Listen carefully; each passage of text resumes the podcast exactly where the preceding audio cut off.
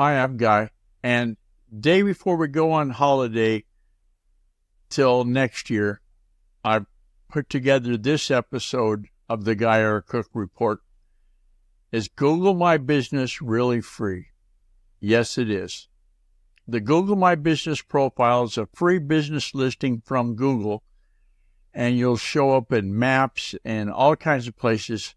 So you want to put in your location, your services, your products, and get this free profile up to date. I've got the link in the Google document. If you go to the GuyRCookReport.podbean.com, there's a link in there about this episode, and it tells you how to add and claim your business profile in Google, the best ways to update it. And then as I was putting it together, it says, one of the things I didn't like about it was the categories of businesses they say you belong to. And, and the closest one I could get was internet marketing service.